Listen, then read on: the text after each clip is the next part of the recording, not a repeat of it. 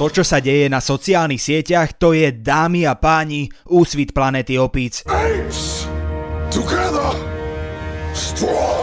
Donald Trump nám predviedol nový spôsob, ako sa dá podľa neho spraviť Ameriku opäť skvelou. Blaha berie svoju prácu tak vážne, že si ani nepamätá, či v nej bol. No a zo Slovákov sa po hokejových tréneroch, politikoch a epidemiológoch razom stali kriminalisti. Prosím vás, povedzte, nech si zo mňa nerobia srandu. Počúvate Piatoček z Fiči. A s kým? A moje meno je Adam Blaško. Takže skôr, než niečo napíšem a niečo okomentujem a niekoho tam doje, že ten alebo ten alebo ten, ten, ten, ten, ten. Ani neviem, o čo ide, len preto, aby som niečo napísal.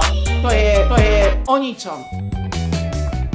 Pamätáte sa ešte na minuloročné prezidentské voľby v Amerike? Aj keď to bolo už tak dávno, že by sa za ten čas naučil robiť napríklad aj mizik na počítači, súčasný prezident sa ešte stále nestihol zmieriť so svojou porážkou. Čo? Ja som otvoril ústa. Joe Bidena už odobril americký ľud. Klamstva. Dokonca dostal potrebný počet hlasov od voliteľov. Klamstva. Už ho aj schválil kongres a Mike Pence. Klamstva Ticho tam, no tak. Len Donald Trump ešte stále hra urazeného a myslí si, že... Ale ja idem vyhrať voľby. Je toto možné? Nie.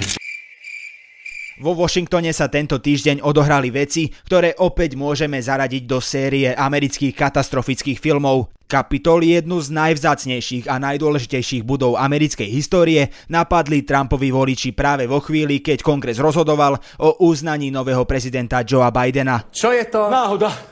Hej, a náhoda je aj to, že tak urobili tesne po Trumpovom preslove, v ktorom ich vyzval, aby bojovali. Že sa nehambia, hoveda. boom, these explosions of bullshit. And all of a sudden, Aj keď sa môžeme smiať, že ich vpad do útrop kapitolu pripomínal novú časť hry Assassin's Creed, tak pri tomto útoku prišli o život štyria ľudia. Ani to však Trumpa nezastavilo a počas Majdanu, ako by to nazvali naši sociálni demokrati, No som prehral. Ďakujem pekne. stihol na internet nahrať ďalšie videá a statusy, v ktorých síce vyzval svojich fanúšikov na ústup, no opäť jemu vlastným spôsobom. Proste len prilial ďalší olej do ohňa a opäť hovoril o ukradnutí krajiny, jednoznačnej výhre republikánov a zmanipulovaných voľbách. Dodal aj, že svojich fanúšikov miluje.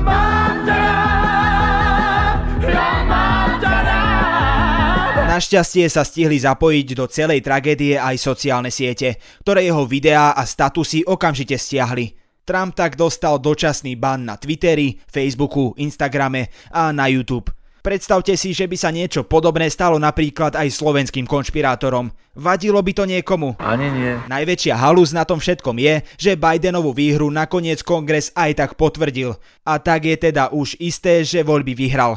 Tento príbeh je smutný, napísal sám život. Ako na to všetko zareaguje Trump sa síce teraz niekoľko dní asi nedozvieme, keďže to nemá kam napísať, no jedno vieme. Ak si myslel, že mu pokus o revolúciu pomôže, prerátal sa. Dokonca je možné, že ho zbavia funkcie ešte aj o niečo skôr. A viete čo? Dobre mu tak. Blaha má koronavírus a tvrdí, že sa nakazil v parlamente. Čo by nebolo až také zvláštne, pretože na hlasovaní o predlžení núdzového stavu skutočne boli aj nakazení poslanci. Problém je ale v tom, že Blaha na tom rokovaní nebol. Celý život bojujem za pracujúcich ľudí. Laicky povedané, Blaha v ten deň nebol v práci, no tvrdí, že sa v nej v ten deň nakazil. To mi nevychádza. Hej, to nevychádza okrem Blahu vlastne nikomu. Ale zas povedzme si pravdu, čo sa dá očakávať od človeka, ktorý sa ani nemusí udrieť do hlavy a aj tak všade vidí hviezdičky. Hej, a aj kladiva a kosaky. Rusko je krásne, Rusko je múdre, Rusko je vyspelé. Bez ohľadu na to, kde sa Blaha nakazil, možno by krajčí, ak vezme do úvahy slova svojho premiéra, mohol zvážiť celoplošné testovanie baranov. Bolo by morálne, aby som ja po Slovensku šíril, že Blaha mydlil barana? Blaha ešte v statuse dodal, že podá trestné oznámenie na neznámeho páchateľa, ktorý ho nakazil nebezpečnou ľudskou chorobou. To vážne si Blaha myslí, že je možné dopatrať toho, čo ho nakazil? Veď to aj Alenka, keď sa vrátila z ríše divov, rozprávala menej nezmyselné veci. Je to len duševná choroba? Obávam sa, že je to ďaleko vážnejšie. A Blaha ešte celkom pokrytecky dodal, že on všetky pandemické opatrenia dodržiaval. Len nevieme, že kedy. Vtedy, keď sa bez ruška na protestoch zhovaral s dôchodkyňami, alebo nebodaj vtedy, keď už pocitoval príznaky ochorenia, no ešte skočil zapáliť sviečku Lučanskému medzi dav ľudí. Z nás robia monštra, lebo sme si na chvíľu dali dole náhubky. Dobre, toto si vyjasníme. Náhubky nosia len zvery. Ak sa cítite ako zver, volajte to náhubok pokojne.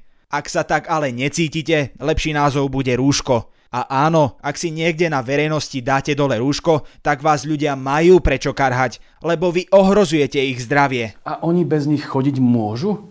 Mne je jedno. A aby sme boli féroví, tak ešte musíme dodať, že Blaha sa obhajuje, že on v deň nakazenia v práci bol, keďže robili tlačovku na chodbe. To je približne taký argument, ako keby žiak prišiel do školy, ale iba na vratnicu a čudoval sa, že prečo mu do pekla dali neospravedlnenú hodinu. Detičky, áno. Vývad liberalizmus. Najväčšie témy, ktoré rezonujú Slovenskom posledné týždne v našom podcaste rozoberať nechceme, keďže ide zväčša o tragédie a toto je humorný podcast, respektíve snažíme sa o to, aby bol preto samovraždu generála Lučanského nebudeme rozoberať. Pozrieme sa len na dosť podivné dianie okolo nej. Je doslova neuveriteľné, ako sa v minulosti hokejoví odborníci, neskôr špecialisti na exotické vírusy a pandémie dokázali za ani nie týždeň pretransformovať na kriminalistov. Najlepšie na tom všetkom je, že aj keď si sami o sebe myslia, že sú jak vystrihnutí zo seriálu CSI Miami, ich reálne možnosti, aj to nie každého, siahajú maximálne na úroveň, že môžu pomôcť Ešovi chytať Pokémonov. Prípadne môžu s Pipi dlhou pančuchou bojovať proti zlým pirátom. Ostrov pirátsky osadíme s písničkou veselou. To sú však len internetoví dezoláti, ktorých aj tak nikto neberie vážne. Milí priatelia, som tu opäť. Sú tam ale aj takí, ktorí svoju chrbtovú kosť zrejme predali za balíček cigariet. Ešte pred mesiacom kričali na námestí heslá proti polícii. No a teraz považujú policajtov za hrdinov.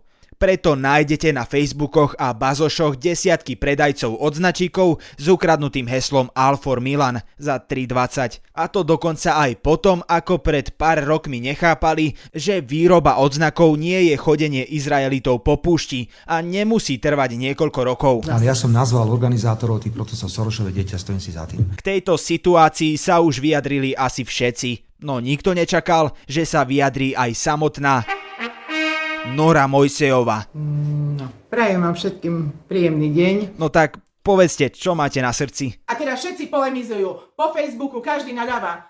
Kolikova má odstúpiť? Prečo by mala odstúpiť? Ona tu nebola. Ona je tu 10 mesiacov aj s cestou.